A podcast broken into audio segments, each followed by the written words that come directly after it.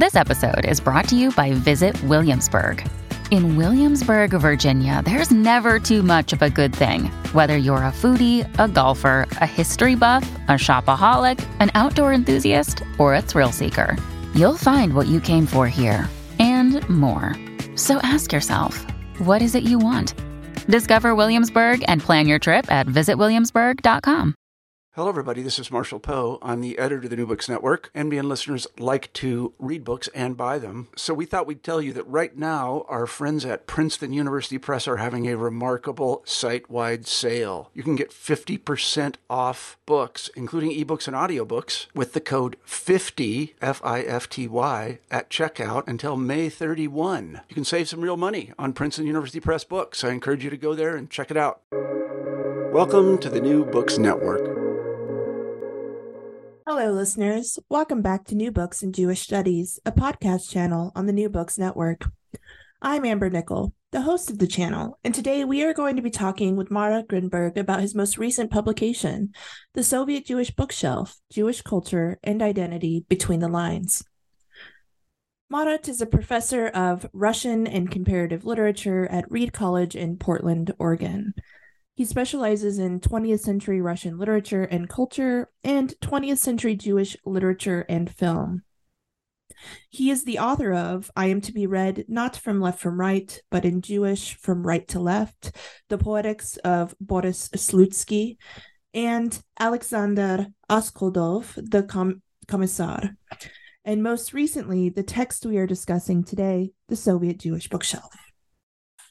Marat, welcome to the channel. Thank you. Thank you. Wonderful to be with you. One of the things that I had left out of your bio is your experience as an immigrant to the United States from Ukraine in the early 1990s. This is an experience that you subtly wave or weave throughout the Soviet Jewish bookshelf.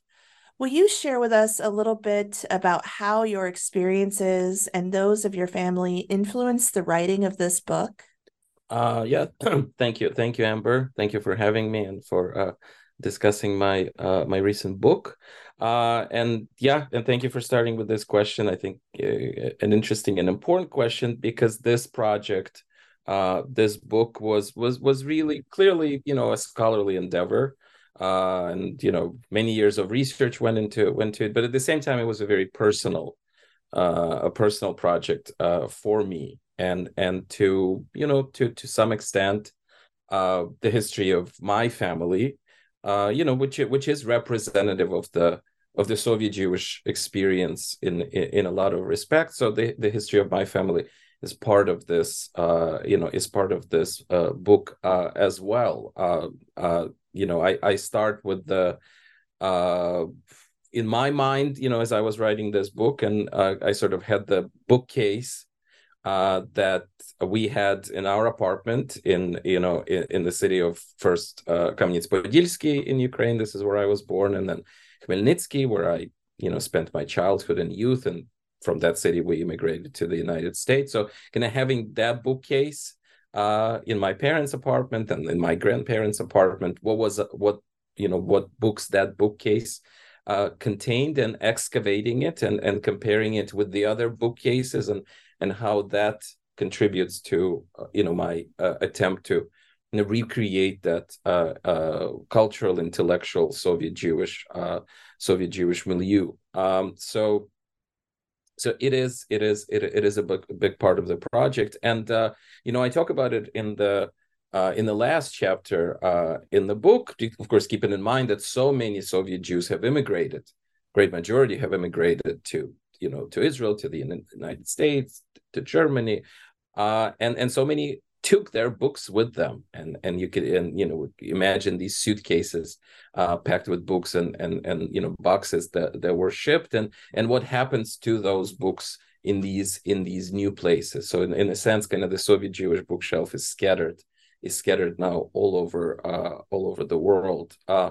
and um, just just to add to that, and you know, I, I write about that in, in, in the introduction the real kind of impetus for for the book was when I, I was an undergraduate uh, student at Columbia University in New York and uh, at the Jewish Theological Seminary, having only lived in this country in the United States for two years. And uh, I was taking a course in German literature at Columbia University and went to talk to uh, to the professor and uh, and and I started to talk about Leon Feuchtwanger, uh, this German Jewish author who was incredibly influential for Soviet Jews, and I have a chapter in my book devoted uh, to him. And uh, and and and so the professor looked at me and said, sort of said, you know, why, why do you want to talk about Feuchtwanger? You know, kind of a, in, not a minor writer, a forgotten writer, not a, not a terribly significant writer, and and and and to me that was just uh, this a shock, really, right? That that this you know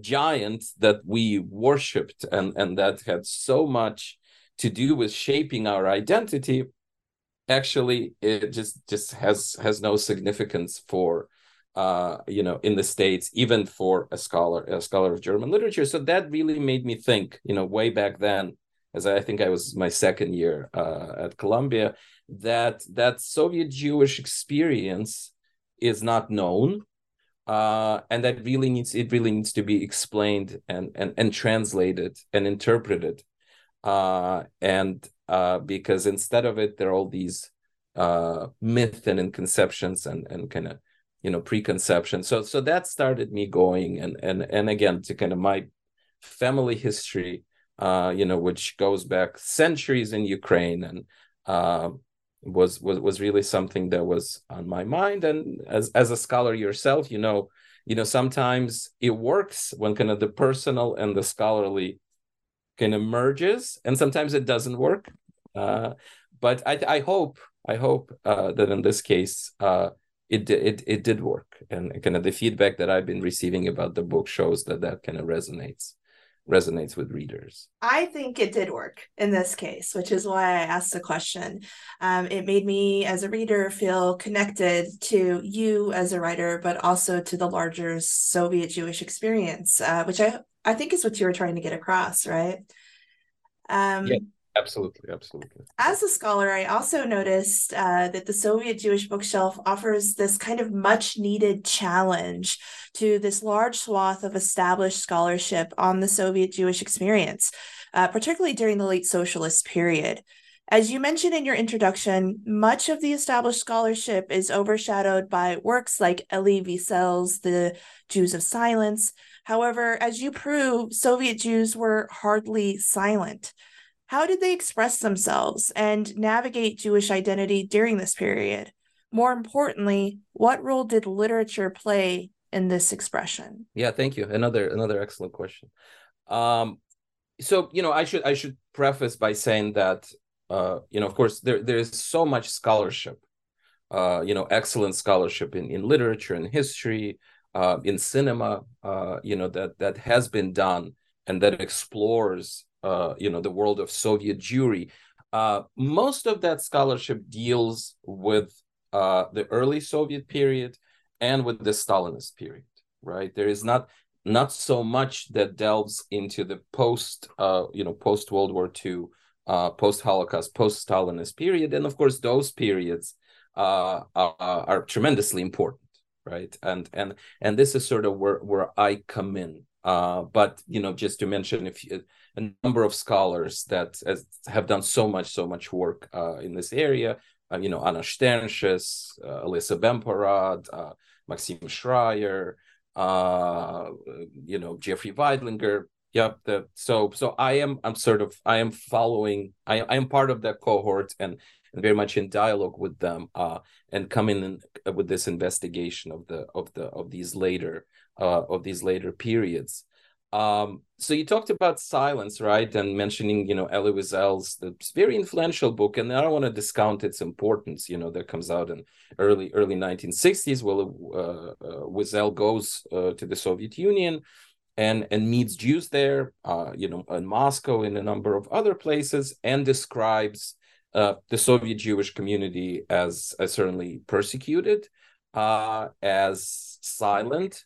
That is what that means to him is that they're unable to practice Judaism, right? He sort of sees them as yearning for for piety, and then and then Wiesel turns that around and he said, well, actually, it's not just the Soviet Jews who are silent because of the country that they live in, but it's the American Jews who are silent. The American Jews who are not doing anything to help their brethren in the Soviet Union. And he says, well, speak up. And that, of course, leads to the movement uh, in the United States, you know, to to free uh, to to free the Soviet Jews. Um, and well, as I said, it was an important an important book for its time, and and and sort of created that important image of the Soviet Jews uh, for its time. But but it is deeply insufficient, and it and it does not reflect the complexity and and and the reality, right? Uh, because what what what's to me at least most interesting about about the Soviet Jewish experience, well, of course we can talk about anti-Semitism that existed on all levels, right? Uh, uh, and and depends on what period, what you know, what what uh, kind of uh, era we're, we're, talking about, so that anti-Semitism would be expressed differently. But it was an indelible part of Soviet Jews' lives. Yeah. Uh, at the same time, you know, they were able to negotiate, to deal with it, to overcome it. Somebody more successfully, somebody less successfully. But what is more significant for me is that there did not exist a public space for expressing for expressing one's Jewishness, right? And of course, and we'll probably talk more about that. Keeping in mind, you know, the periods that I'm discussing, a great majority of Soviet Jews are secular. Uh, for a majority of them, their first language, their native language, is Russian. Yeah, uh, so they're certainly acculturated, assimilated into a wider society, but at the same time, a majority of them do feel that difference, right? Do know that they're different, and that's not only because of anti-Semitism, right? Uh, it is because of these of, of some something more significant, something more essential, and that that space just does not exist where you can where you can express it. Yeah, uh, I always talk about it when I you know when I discuss the book uh, just the very word Jew, Yevrei, right? If that was said out loud, uh, which would happen on very, very rare occasions, uh, that would either provoke laughter or something deeply offensive, right? But it's as if, on paper, certainly, as far as kind of the Soviet policies are concerned, Jews are recognized as a legitimate ethnicity. Uh, there is even the Jewish autonomous region in Birobidzhan. Yiddish is recognized as a, as a Jewish language. All of that is on paper. Yeah, of course, the Soviet regime would never acknowledge that there was that there was anti-Semitism, but in reality, there is this absolute vacuum. Yeah, uh, for, for when it comes to Jewishness, which means that one would go through the entirety of you know secondary education, higher education, and not once would the word Jew or anything Jewish be mentioned, right? Uh, there's just this, there's just this hole, and so but if and that's a big part of my project if if i'm claiming that there was a soviet jewish culture not just kind of an intuitive understanding of identity not just a reaction of anti-semitism but in fact there were kind of these cultural thrusts then we need to think about knowledge right? We need to think about how the Jewish knowledge was transmitted from one generation to the next. And this is where that bookshelf and literature, right? You asked about literature. This is where that this is where that comes in. Uh, so within that vacuum, uh, Soviet Jews turned to books, variety of books, various genres, uh, in many cases fiction, uh, in some cases we'll probably talk about you know translations other genres and used those books most of which were published officially. And that's also really really interesting right? Within this kind of anti-semitic environment within this vacuum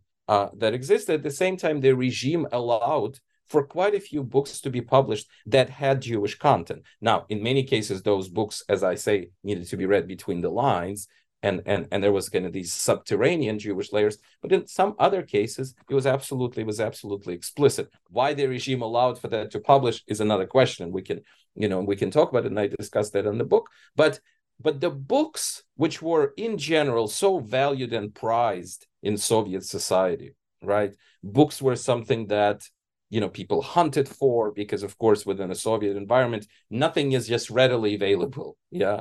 Uh, but books were something like you know a pair of jeans that one absolutely needed to have or that or that you know actual bookshelf you know piece of furniture that one wanted. Books were in that uh, in that in that category right? And and so turning books provided provided were able rather were able to fill that vacuum uh, for soviet for soviet jews right? Books if you walked into a soviet jewish apartment which would have no visible signs of anything jewish right? Of course we can't imagine something like a mezuzah on the doorstep or a menorah.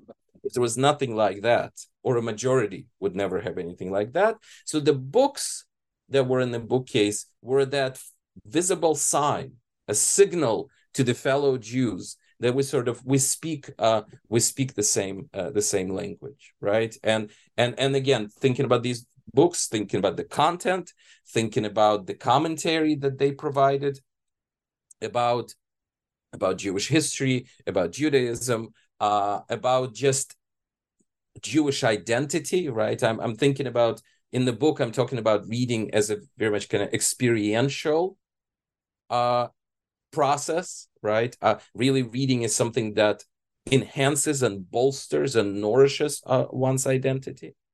Uh, and so, and so, yeah. So that's that's the that's the the the the the role that literature, and I mean literature in a wider sense, not just kind of fiction and you know, but but a variety of genres played that role. And again, how that role was played depended on what historical period we're talking about. Yeah, the books that were really important in the 60s are not the books that would be really important in the 70s or the 80s, although there are certainly some books that run through all of these uh, decades, right? I'm sort of trying to establish in the book a canon uh, of of that Soviet uh, of that Soviet Jewish bookshelf, and uh, you know, and if we think about the entirety of kind of Jewish history and the role that books, sacred books, played, right? If, in the, in with, with the Soviet Jewish experience, Soviet Jewish condition, we're not talking about sacred books, of course, right? But we're talking about secular secular books, and we're talking about fragments. I think that's also, you know, by it is impossible to talk about you know Soviet Jewish culture as something that was wholesome and comprehensive right because again all of because it existed within within the confines of the authoritarian uh, of, of hostile authoritarian regime so we are talking about uh, fragments right? But but but but what i'm interested in is how the readers took these fragments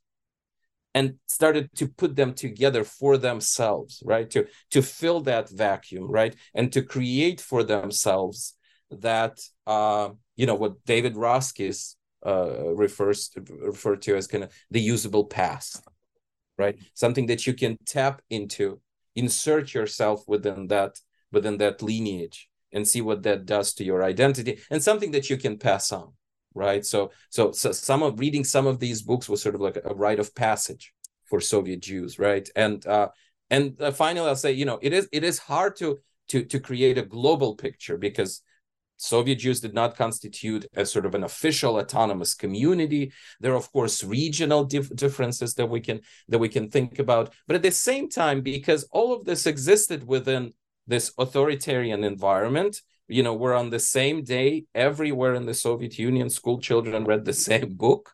Doesn't matter where they were. So, in a sense, kind of existing, living within that in that environment actually helped in sort of creating that creating that uniform uniform identity well again keeping in mind that it was fragmented and there are certainly there are certainly differences that we can uh, think about and um and yeah yeah so i'll i'll, I'll stop i'll stop here i uh I actually found the kind of piecing together of this canon very thought provoking uh, as a reader. Um, and as somebody who's generally interested in Soviet Jewish history, I've certainly heard of some of the names you've mentioned, like Ehrenburg and Babel, of course. Um, but would you mind sharing some of the kind of core texts that some of our listeners might be less familiar with and the core writers that folks might be less familiar with?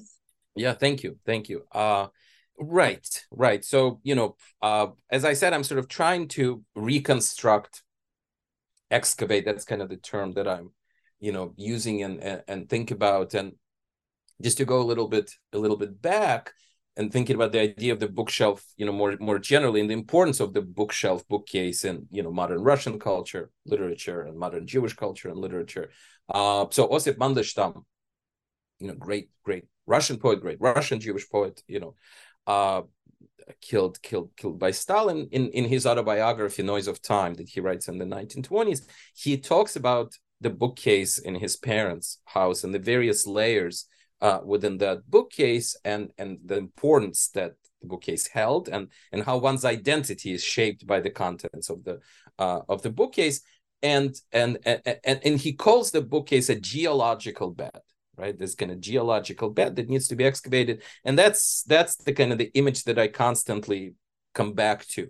Uh, and again coming back to your first question about sort of my own family it is it is it is part of that kind of geology um, you know geology as well. So so a huge part of that geology is uh, are, are the russian books right? Books books written in russian uh, you know and here i'm primarily thinking about about fiction prose as well as uh as well as poetry. And uh and and and and and you know books of various various genres uh some that dealt uh with history and very very very few that actually dealt with the with the contemporaneous experience of soviet jews. In other words the soviet regime sort of at times had no problem with talking about Jews in the Tsarist Russia in the pre-Soviet times, right? Because that was before, and with the idea that with you know with with the Soviet Union things uh, things changed. But to actually acknowledge that Soviet Jews, you know, of of today, be it the '60s, the '70s, right, that they're they're here now and they have lives and they have right stories to tell that was something that the regime would very rarely rarely, rarely do right so kind of the soviet jews needed to see themselves through those historical through those historical works. And actually i discuss in the book how that's not so dissimilar from the experience of american jews right? And how american jewish identity in that post-holocaust world was also shaped jessica yellen writes about that uh, by ethnography and kind of by coming back to that East European uh, East European Jewish history. Yeah, uh, but you so you talked about some of the names, some of the names that were so important, like Ilya uh, Ilya Ehrenburg or Isaac Babel. Right, Babel, of course, was also killed by Stalin, and there is a revival. Uh, a revival of writers like Babel during the Thaw period, right? During the Khrushchev Thaw, were uh, a period of cultural renaissance and and and easing easing of restrictions and kind of starting to rethink the Stalinist uh, past, only to a very of limited extent. But kind of the the bulk of the canon of the Soviet Jewish bookshelf is really created during this uh, during this thaw period, uh, where Ehrenburg, who actually comes up with sort of the the, the just the name thaw ottepel in Russian, uh, and and while these names are are well known at least in you know certain circles as you uh, as you said although babel is one of the very very few writers who sort of entered the canon of modern jewish literature in general uh, what i'm interested in my book is not so much interpretations of their works although i do that as as well but really trying to imagine or reconstruct how their books were read again by the readers in the 1960s uh, in the 1970s, what attracted the Jewish readers toward uh, toward their books, and again, what reading strategies they developed uh, they developed to uh, to read them. So, uh, uh, just again th- coming back to Ehrenburg and Babel. So, for instance, you know, Ehrenburg, I put Ehrenburg in dialogue with Leon Feuchtwanger, this German Jewish author that I mentioned earlier, who was tremendously important. And, Ehrenburg was not a fan of Feuchtwanger for, for a number of reasons. I sort of look at them as these two poles of, of kind of this, you know, Soviet Jewish identity, right? And, and Soviet Jewish readers kind of picking and choosing between the two of them, right? Uh, uh, depending again on what historical period we're talking about, or the publications of Babel's uh, writings again during the thaw period. Uh, not just I'm just not not just interested in the in the works themselves and the content, but the, what, I call the paratextual, the prefaces uh, to these editions. Actually, uh, Ehrenburg's own preface to the first uh, edition of Babel that comes out in the in the 1960s, but also uh, a preface, for instance, by the scholar Lydia Polyak, right? And and and because the the paratextual the prefaces, the commentaries was again something that the readers would be would be drawn to right sometimes again reading between the lines and and parsing all the ideological stuff and seeing what they can glean out of that so in other words what i'm saying even with the writers that are more well known i'm kind of I'm approaching them from a different uh, from a different angle, right? Again, trying to sort of see how they were read within that uh, within that time. But I'll mention a few other names, right? That uh, are not are would not be as well known. So one really really fascinating writer, woman writer, is Alexandra Brushtein uh, who wrote this uh, a book that was really sort of cult and, and deeply deeply popular. Uh, you know, in English the the title would be something "Road Runs Ahead," in Russian "Дорога уходит вдаль," uh, which are uh, you know semi autobiographical. Uh, a book about a, a childhood of a Jewish girl in Vilna, uh, pre you know pre uh, pre revolutionary uh, uh, pre Soviet uh, pre Soviet Vilna and the life of this Jewish family in Vilna. And that book to this day to this day there's so much on social media. There are all these groups and networks that that discuss this book and it was kind of multi multi volume but it was priced tremendously right? Because first of all it spoke uh to you know to teens and particularly girls uh, one can sort of discuss it as a, as a feminist fiction, uh, uh, even. But there were so many of these Jewish fragments there, right? About this pre, uh, about Jewish life, you know, pre-Soviet, uh, pre-Soviet Jewish life. And again, it's very, very interesting how Brushtein, who was she was herself a pedagogue, and you know, and she wrote this book already when she was, you know, quite uh you know quite old and uh, and and i think she del- deliberately kind of she realized what she was doing that is she realized that her readers would be able to read their own experience their own jewish experience and identity through uh, through her uh, through her characters, right? So Alexandra Brushtein, that books needs to be needs to be translated into English. It's a it's a it's a fun you know and again it was published officially because it sort of you know sent out all the correct also ideological signals right? Uh but but it was just filled filled with these jewish uh jewish fragments. Uh another writer who was tremendously important and and his book was one of the very very few that touched on this what i could this contemporaneous soviet jewish experience not just kind of this you know the pre pre soviet past uh, and that's anatoly rybakov anatoly rybakov uh, and his novel heavy sand uh, тяжелый песок uh, that comes out later uh, early early 80s uh, and that was absolutely cult cult book so this was reading that book was one of those sort of rites of passage you know i describe in, in my book how my grandfather you know would just take it off the shelf and and say you have to read it. You have to read it to understand i'm quoting verbatim you have to under, read it to understand what it means to be a soviet jew.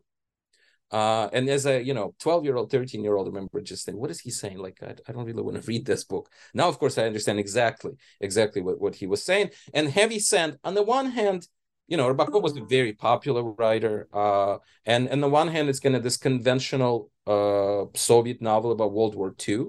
Uh, but on the, uh, on the on the other hand, it was one of the very few completely explicit Jewish novels, right? A story of a Soviet Jewish family. So much of it had to do with the uh, uh, you know with the Holocaust, but but it was one of the very few books that really explicitly gave a voice to Soviet Jewish experience, right? And Rybakov was doing it again, uh, between the line, well, explicitly, but at the same time between the lines. In other words, the reader needed to take what he said with a grain of salt and again realize, right, everything that uh, uh, exists within this authoritarian uh, environment dictated by censorship. All of everything needed to be taken with a grain of salt. Uh, but so doing that, but also there was so much there uh, that one can get again about uh, uh, about Soviet Jewish identity. And interesting that the book was translated into English, came out in the United States, and received this wonderfully positive review by Elie Wiesel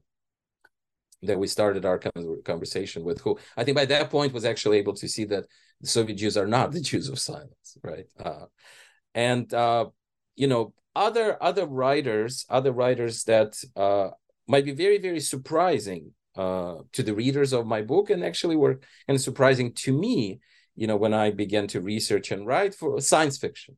Uh, science fiction was tremendously tremendously important. Uh, and the two writers that i'm particularly discussing are the strugatsky brothers arkady and boris who were you know one of the most important uh, soviet sci-fi authors of the you know post-war period from you know 1960s and on absolutely worshipped uh, by their readers. Some of their works were published officially. Some they were not able to uh, you know were uh, could not publish officially.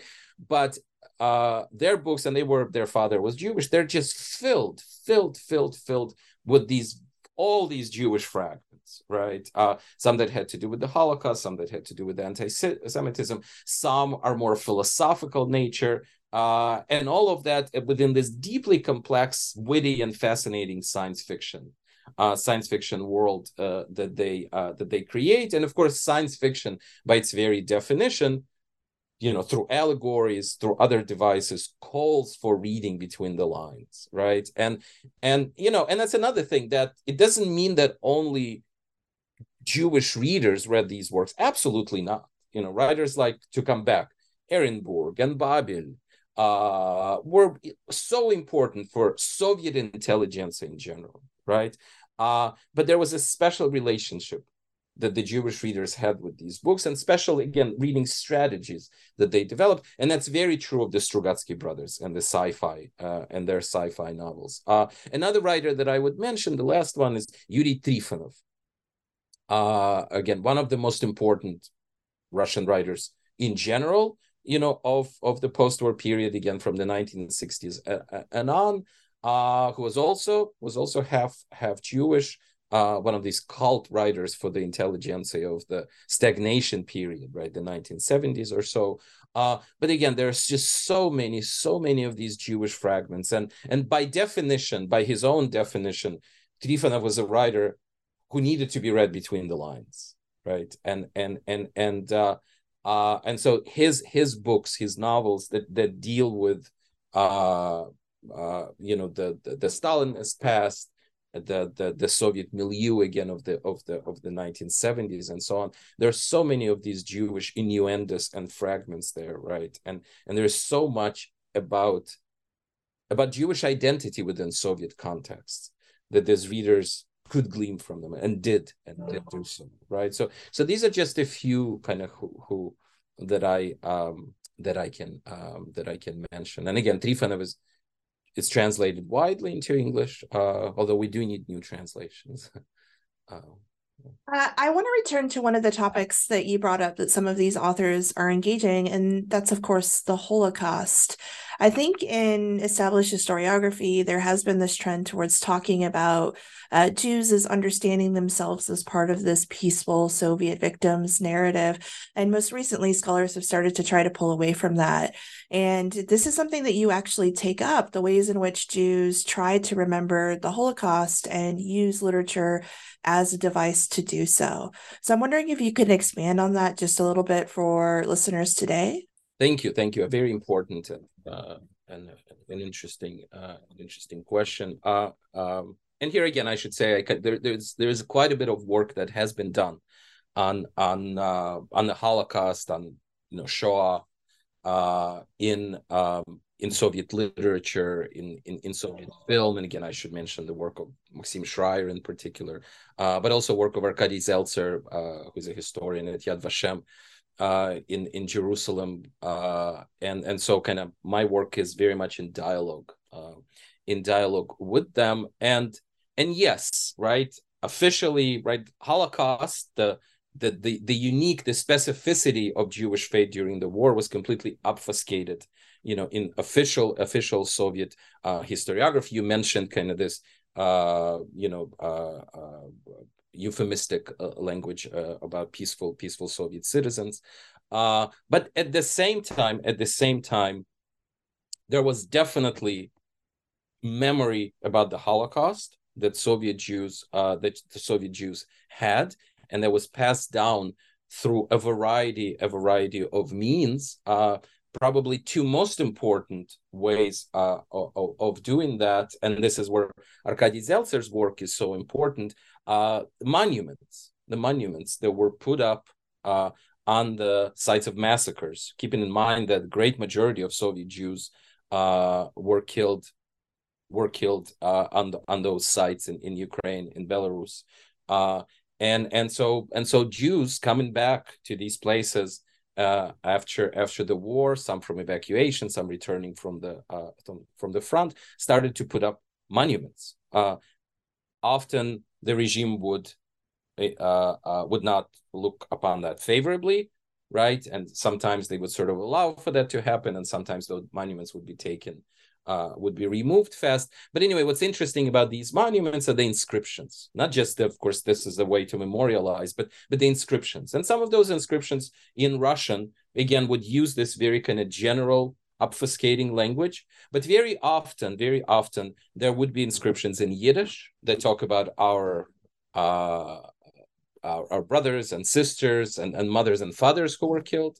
Uh, in some cases, there would the dates of the massacre would be uh, in the you know in the Hebrew dates from the from the Hebrew calendar, and there would even be scriptural scriptural uh, inscriptions. Uh, and so so that was that was one way. Another way, and, and a major major way for how this Holocaust memory was transmitted was through literature. Was through literature uh, which also again relates back to the monuments because I talked about the literature and the inscriptions are are part of that, and, and Zeltser talks about that uh, talks about that as well. Uh, so literature played played enormous uh, an enormous role here. Again, coming back to the Soviet Jewish bookshelf. So so so the books that that preserve that Holocaust memory, yeah, and that again allowed Soviet Jews to to to kind of carry on uh, that memory and work through that memory. They come from the they come from the soviet jewish bookshelf.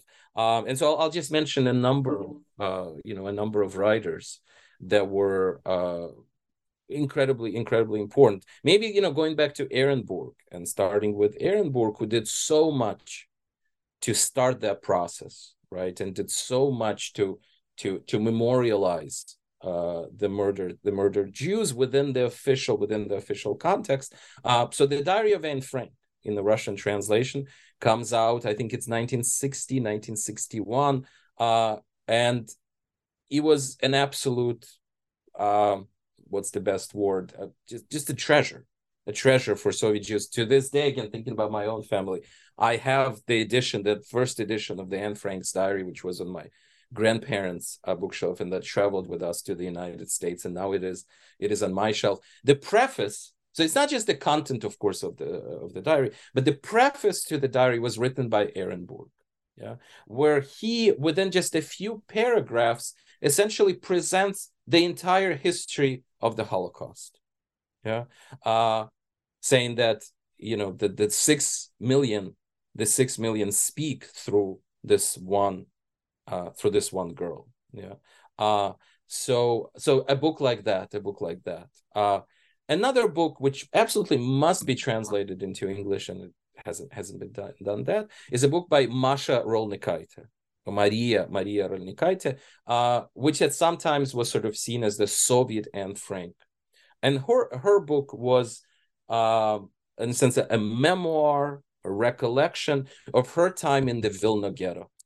Uh, it was originally written in Yiddish, uh, and you know then it was translated into Lithuanian, uh, and then eventually was published uh, published in the 1960s uh, in Russian again with the help of uh, help of Ehrenburg. It was later translated into French. It is an incredible text, an incredible text that, as I said, should really going to enter the canon of Holocaust literature in general. And Rolnikaite had to take a lot of stuff out, right? There, there, there are quite a few things that the censors demanded that she take out. But even, and now we have a full edition uh, of her book, but even keeping that in mind, this was an absolutely thoroughly and explicitly Holocaust book. Yeah. Uh, where again, sort of between the lines, reading between the lines, the readers could see how Rolnikaite is thinking about the silence of the over the Holocaust in the Soviet Union. Yeah, and so one did, did need to read it uh, between the lines and kind of fill in those gaps as well. But but it was an absolutely explicit explicit Holocaust uh, Holocaust text. And then of course thinking about the the text around Babin Yar, yeah, uh, the ravine on the outskirts of Kiev, one of the first largest massacres where majority of Kiev's Jews were uh, uh, were massacred uh, one of the very, very few places, interestingly, where there really was no monument, right? So in these other in these other smaller you know smaller cities uh, uh, as i said these monuments were put up in kiev that did not happen uh, and you know there is an outcry by a number of uh, uh, intellectuals uh, like Viktor Nekrasov, for instance, a number of Ukrainian intellectuals, right, who were not Jewish, who were demanding during that thaw period that the monument uh, be put up. Eventually, it is put up later, you know, in the uh, in the 1970s, uh, and it's a monument that does not have any any indication. You know, there's nothing Jewish about the monument. It's a typical kind of socialist realist monument. Of course, later after you know during perestroika we have different monuments and uh but but the whole literature around around babin yar uh, that was written and of course it's poetry probably most famously Uh, uh, we can think about Evgeny Yevtushenko's poem uh, about uh, about Babin Yar, but also but also other texts. the a novel the genre is interesting, but he calls it kind of documentary novel himself, and Anatoly Kuznetsov, uh, uh, which is uh, as I said, in this semi semi semi autobiographical, he calls it a documentary novel about the war period in Kiev and um, and Babi Yar. And, and mm. interestingly, what's so interesting about the way that this Holocaust memory functioned in the Soviet context, it was uh, it was multi-directional, right? It was it was kind of indelibly connected to the other atrocities and the other traumas of Soviet history, of course, the Stalinist. Uh, and it, Kuznetsov links the Holocaust to Holodomor, right? The the famine uh, in Ukraine institute, uh, you know, cr- created created by uh, created by Stalin, yeah, and and and and and of course poetry, poetry, and that's my sort of a, a topic that's very dear to my heart mm-hmm. because mm-hmm. as a scholar, I started with poetry. My first book that that that, that you mentioned on on Boris Slutsky, uh, a fascinating major uh, Soviet Jewish uh, poet that as it's prior to my work was really not sort of seen as a major Jewish figure, and and and I present him very much as kind of this major Jewish figure. So, and uh, you know, he was he created an enormous uh, uh, body of work that uh, that dealt with the Holocaust. Very, very few of those poems were were actually published. Yeah, uh, and so, but but uh, the kind of the, the literature around Babin Yar is a huge part is a huge part of this Holocaust. Uh, of this Holocaust literature, yeah. So, so I think, yeah, as I said, kind of Rolnikaite is tremendously important. The Babi Yar and um, and uh, um, but there were there were other other other ones as well. And I just mentioned right. It's interesting that with the war in Ukraine, of course, yeah, kind of the that Holocaust past, and you know that it's it's at the front of our of our minds, uh, and and uh, there's just still so many misconceptions about as you know Soviet Jewish memory, especially when it comes to the uh, to the Holocaust, and you can you can read some of the sort of uh, uh, you know things that were written about Zelensky, the you know the, the, the president of Ukraine, and some of the statements that that he made, and the explanations for those were, well, you know, he's a Soviet, you know, he's a Soviet Jew. What does what does he know? Like, they really didn't know. They really didn't didn't understand. So, kind of appreciating that that the richness of of Soviet Jewish memory about the Holocaust is is very very important for understanding what is happening you know what is what is happening today uh, as well. And the connection between all these different kind of moving parts as i said you know jewish soviet ukrainian uh, russian is is is rich and complex. And and and, and really interesting i think so listeners by now have uh, hopefully already figured out that you're really using this bookshelf as a framing device for understanding um, the various uh, layers and complexities of Soviet Jewish identity. Um, and I wanted to take a moment to talk about the bottom shelf and the way mm. that you use the bottom shelf um, as a framing device in the text. Uh, can you tell us a little bit more about what's on the bottom shelf and why it's so important? Thank you, thank you. Yeah, uh, the bottom shelf, right? Uh, or shelves. Yeah, I don't know. Um, and this is again sort of coming back to this idea of the you know the, the bookshelf as a geological bed that has all these layers that need to be excavated so uh you know so the books that we discussed before kind of the canon you know the canon you know would be kind of front front and center right uh Uh, some other books would be also front and center. Again, Leon Feuchtwanger, the, the novels by this German Jewish author, his historical novels would absolutely uh, be there. The collected works, you know, his collected works, those reddish volumes that are just imprinted on Soviet Jewish kind of uh, minds. Uh, but also, you know, we can we think about translations, you know, particular translations from Yiddish. And maybe, you know, we'll we'll talk more about those. But for instance, translations of Sholem Aleichem, uh, those six volumes, you know, that comes out come out in the 1950s, those 60s, uh, I'm sorry, 1950s. Those would be front, front and center. Yeah. Uh, the bottom shelf is sometimes you would have the books that really need to be hidden. Yeah. Uh, so, for instance, you know, I mentioned translations from Yiddish, of which there were so, so many. Uh, and then there were very few translations from Hebrew, translations of Israeli literature, right, that come out before the breaking of diplomatic relations between the Soviet Union and Israel in the aftermath of the Six Day Six Day War. So you have a number of collections of Israeli prose and poetry uh, that come out in the 19, uh, 1960s uh, in small print runs, and those would probably be mainly available to the readers in the larger cities, primarily Moscow, you know, maybe maybe Leningrad, uh, and were just tremendously prized, right, because of this incredible sense of solidarity that Soviet Jews uh, had had with Israel. Once the diplomatic relations are broken, and Israel becomes the absolute enemy for the Soviet uh, for the Soviet regime, those books would be expunged, just extracted from you know library circulation, and would be just absolute anathema. So if you happen to have a copy of that book, you would you would need to hide it pretty well. You would need to hide it pretty well, or maybe even some would get rid of those books.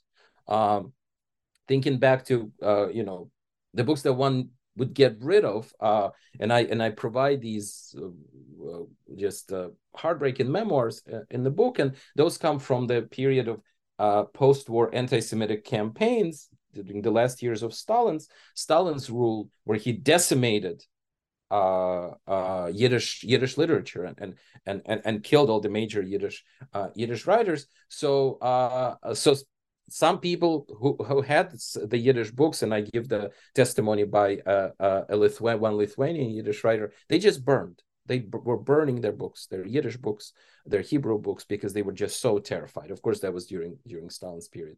Uh, later on, you know, it's not as as dramatic, but so the bottom shelf, right? The books that uh, just you're afraid you're afraid to put up. The other books that would be there, uh, and those I think are really really interesting uh, are the books that come kind of from two uh, uh, two branches of the uh, you know of the bookshelf.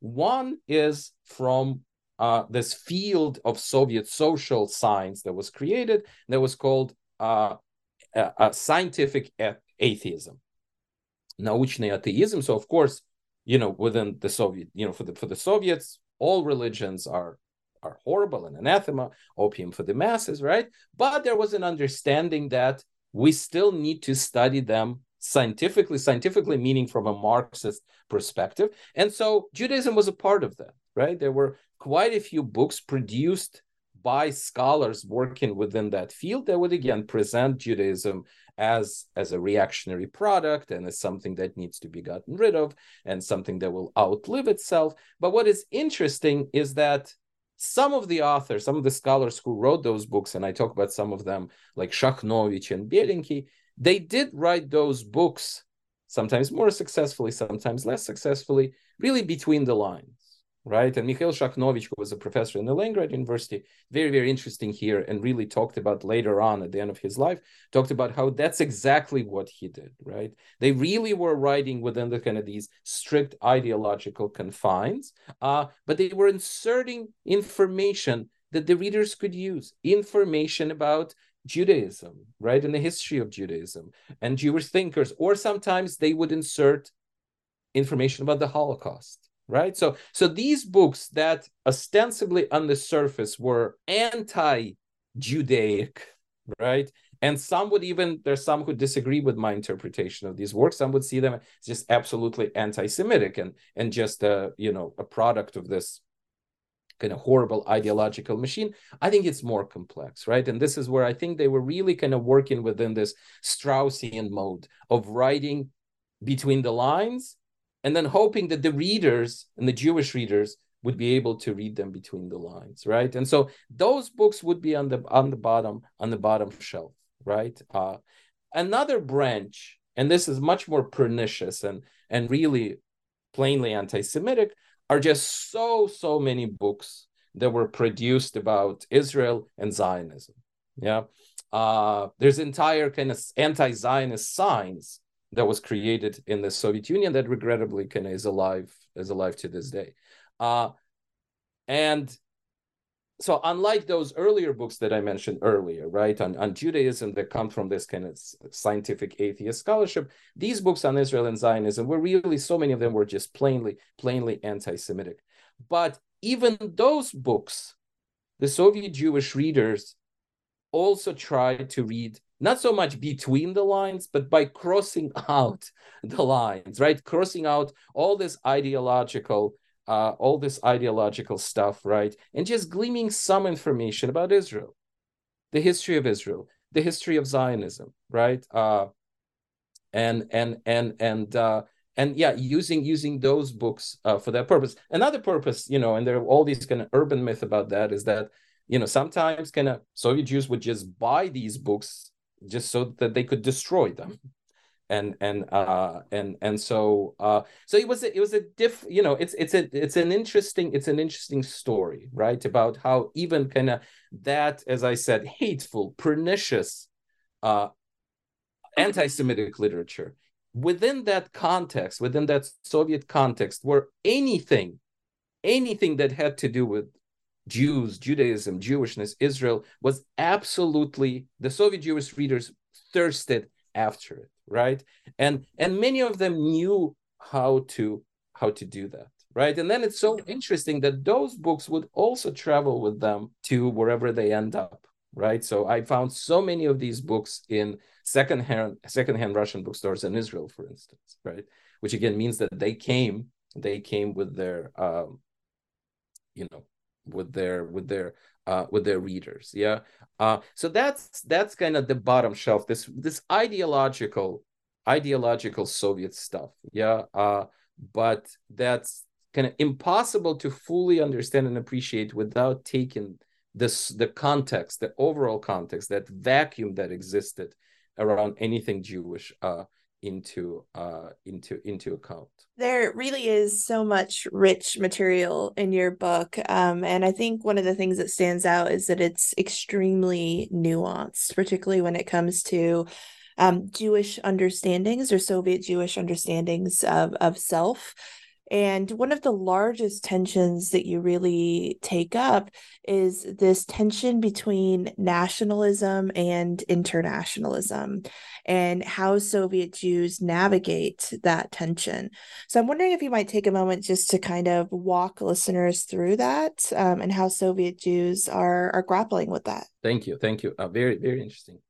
Very interesting question. And you know to, to to answer that question and kind of this tension between nationalism and internationalism that you that you're talking about again we need to go back to feuchtwanger right? Because this is where it really uh really begins. So just to you know a little bit more uh, on feuchtwanger tremendously popular writer in general you know from the 19, 1920s and on who writes these historical novels that deal with so many of them deal with jewish history ancient jewish history uh you know more modern jewish history and then you know what happens in Germany when the Nazis come to power. Feuchtwanger leaves leaves Germany and then you know through France and you know various hardships ultimately ends up in the United States where he lives you know until his death in the 1950s you know in LA in the Pacific Palisades right next to you know Thomas Mann and and the other kind of German uh German emigres uh and so Feuchtwanger uh, writes a trilogy uh, about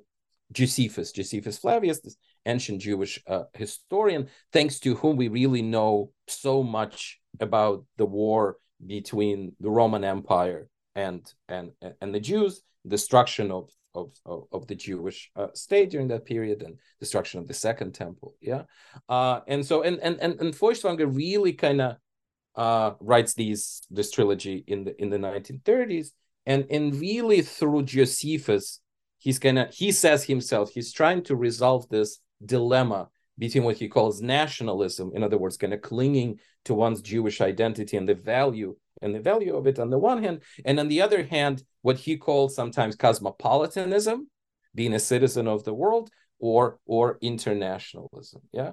Uh, so interestingly, ultimate. Well, uh, let me. Let, I'll I'll get to that.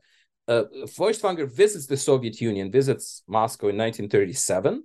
Uh, and uh, writes a book that ultimately praises praises the Soviet Union. He has a long conversation with Stalin, and and regrettably, well, you know, and this is something that Ehrenburg, I said Ehrenburg was not a fan of Feuchtwanger, and this is why he never Ehrenburg never forgave him for that. Is that ultimately Feuchtwanger says that the the show, what we now know as show trials that's all justified. There's justice being made. Now, Feuchtwanger knew that that was not the case, as we know and understand now, but he really kind of saw himself as, as, stuck between these two powers the Nazis on the one hand and the Soviets on the other. And he felt that the Soviets were the alternative uh, to Nazism.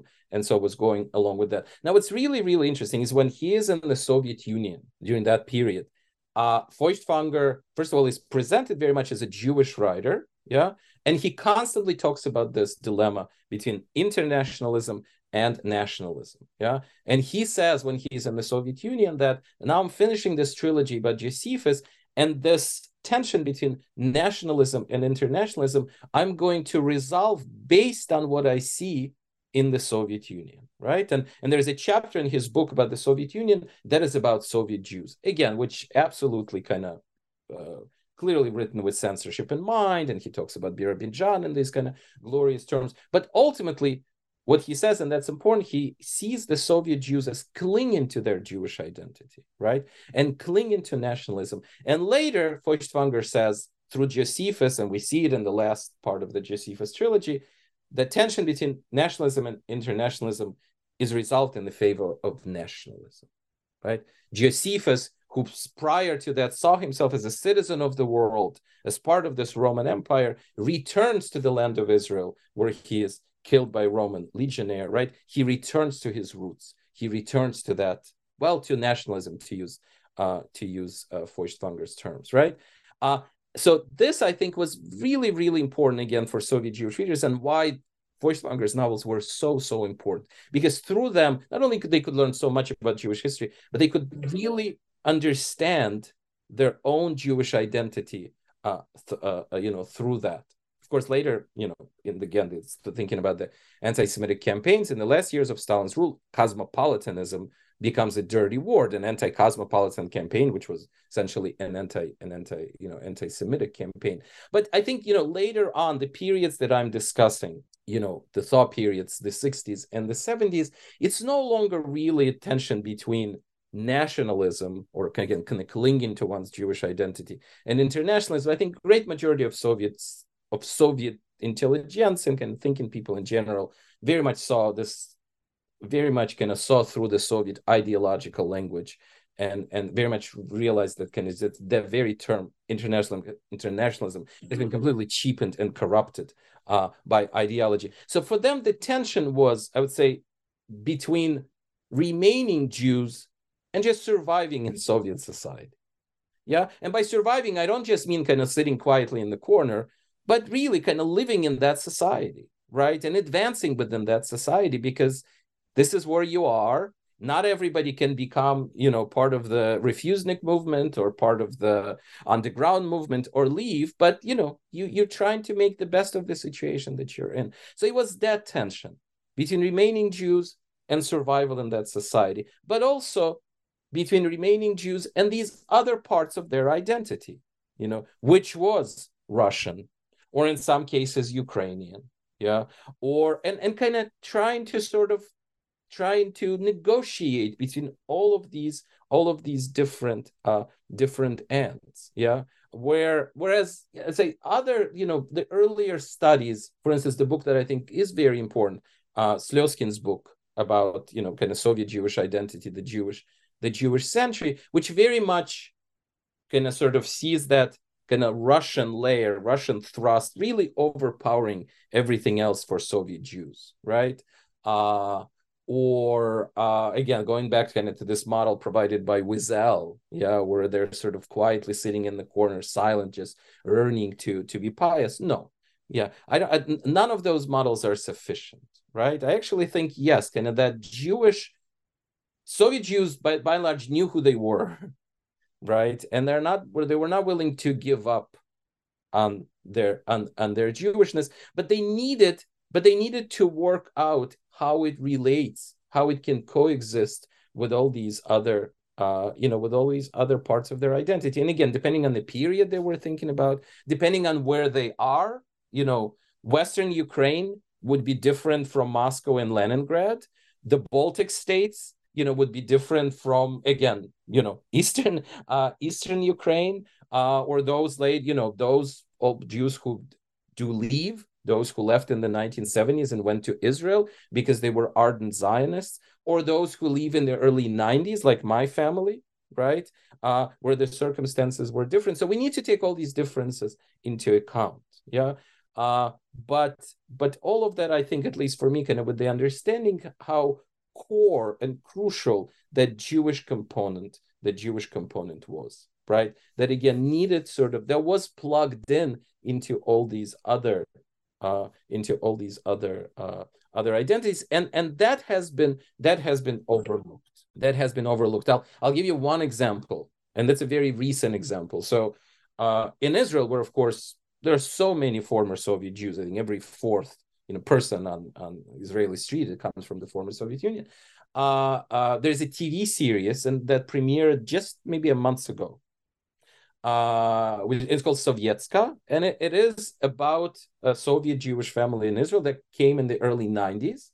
Uh, and the protagonist of the series is is a young woman who was born in Israel, right, but grew up grew up in this family. And so the, this this Israeli series really, for the first time, tries to kind of give this authentic portrait of Soviet Jewish the experience of Soviet Jewish immigrants immigrants in Israel, and I think does that quite successfully. But what is interesting is that what's completely missing from that portrait is everything that I'm talking about in my book. In other words, the image of the Soviet Jews that comes out of that TV series is that, you know, they were fully kind of culturated into the Russian and Soviet society, and they so much value that Russian Russian cultural heritage, and they knew that they were Jews, but that's where it ended. There's nothing that really ties them to to Jewish history, Jewish culture, Judaism, right? Uh, and that makes kind of their acclimation into the Israeli society, into the Israeli society, uh, difficult, right? Uh, and that's a very, very incomplete portrait right? Because kind of the the material and the and the layers that i'm recovering in my book shows again that there indeed was a soviet jewish culture and that soviet jewish identity was not just a reaction to anti-semitism or some sort of atavistic or kind of intuitive intuitive understanding that that's you know that's who you are and that's where it ends. No there's so much richness there. There is that usable past that uh that needs to be that needs to be recovered right and and uh and uh and i hope that happens i mean at least at least sort of that's you know one of the reasons that I wrote this book. There is, as I already mentioned, so much rich material in this text. And I wish we had time to talk about all of it today. Um, but I do, I, I like to ask this question of all of my interviewees uh, we all have to make cuts along the way, right? We all have to take some stuff out for publishers or for various reasons. I'm wondering if there is anything that you had to cut that you would like to share with readers today. Yeah, thank you. I know that those are tough, as we all know who write, right? These are tough, tough choices. Um, so first, I would say again, you know, I wish we had more, you know, time to talk about this, but of course, again, translations, you know, translations from, uh, from Yiddish, uh, you know, so many of the Yiddish classics, but also of Soviet Yiddish literature. You know that was revived, you know, to uh, to some extent during the Thaw period and and on, and the translations from Hebrew that I uh, that I mentioned. Uh, uh, the things that I also had to cut out, and again, this is thinking about translations, are just some of the novels that had so much importance. And uh, for instance, Walter Scott, yeah, I don't know how many still read Walter Scott, yeah, in his historical historical novels about you know Scotland and in England, but but his novel Ivanhoe was just tremendously tremendously important uh, because of the very prominent Jewish characters in it, Isaac and you know and and Rebecca and the kind of the centrality of Jewishness uh, to the novels. That was sort of a bestseller, uh, bestseller for for Soviet Jews, uh, but also thinking about how books were in dialogue with other cultural products because of course nothing nothing exists uh, uh, in in a vacuum. And i was just last week i was giving a talk about the book at university of north carolina at chapel hill.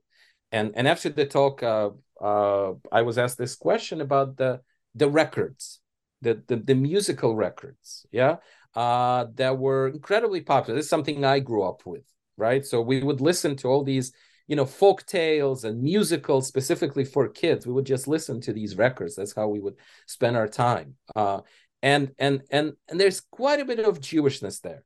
Uh, sometimes again you know between the lines between the notes and you know between between the dialogues. But but those you know the the material for those records was written by very prominent writers and poets and who were very much in dialogue with the books that i'm that I'm discussing, right? So those records in Russian, plastinki, yeah. Uh, it, I mean, people from my generation, those who you know grow uh, grow up in the you know the 80s in the Soviet Union, that brings so many memories. Uh, uh, but also animation, and there has been you know has been some some work done uh, uh, on, on on Soviet on Jewishness and Soviet animation, and again, so many, which was incredibly rich and and so many of these animated films were again done you know uh, uh, scripts written by very prominent writers uh, and poets and, and musicians and again those are in dialogue with the books from the uh, from the soviet jewish bookshelf uh, and uh, a book by you know um, Maya Maya Katz. She wrote about the of Jewishness in Soviet animation.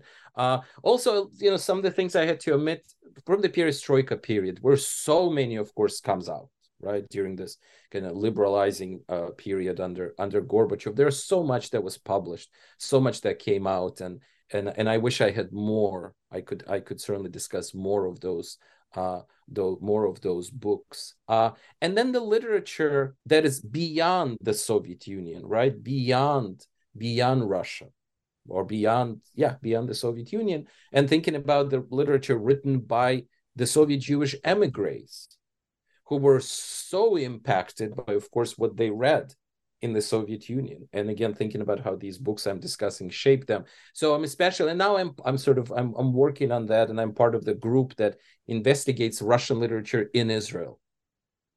Uh, really thinking about the you know the immigration, the Aliyah of the 1970s.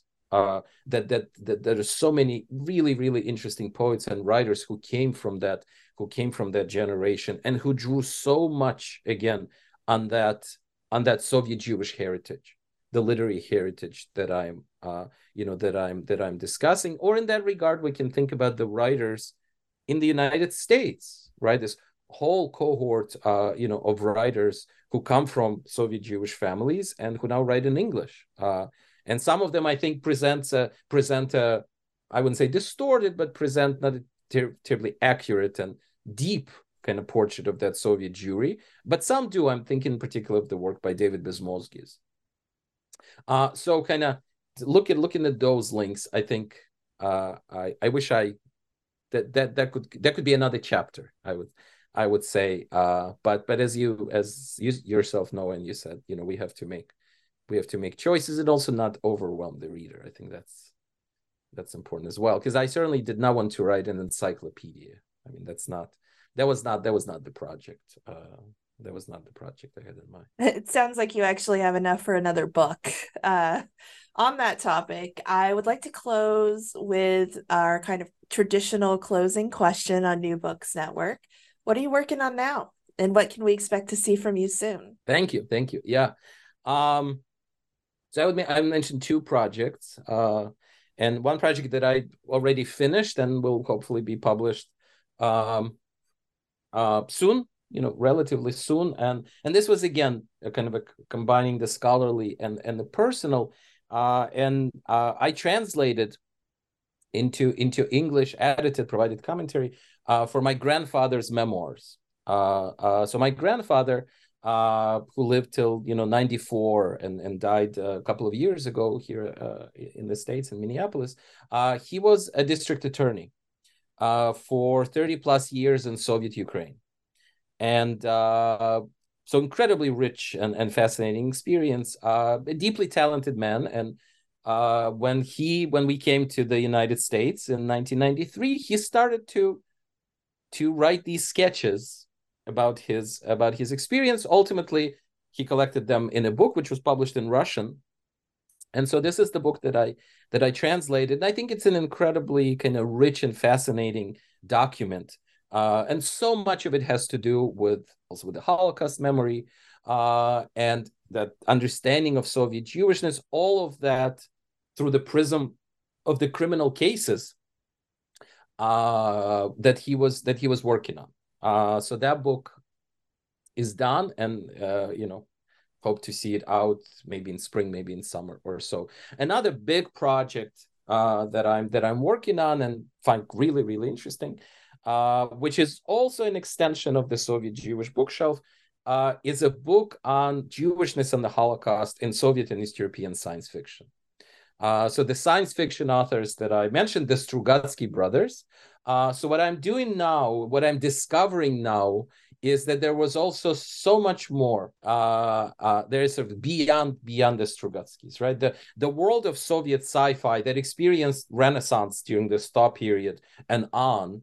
Uh, it was really a Jewish space, uh, you know, in the in the Soviet Union, and that sort of niche uh, that allowed uh, Jewish writers and readers to tap into into the Holocaust memory, but also into Jewishness in these various fascinating manifestations, uh, philosophical, metaphysical, historical, um, anecdotal. Yeah, uh, and so there there's just so so many writers uh, who who worked in that vein, and uh, you know many of, of them have been forgotten uh, so many of them have uh, have not been translated into English, but are just absolutely uh, fascinating. And all of them, all these Soviet sci-fi authors, and as I said, not just Soviet, but you know, Polish as well. Stanislav Lem looms so large in that context.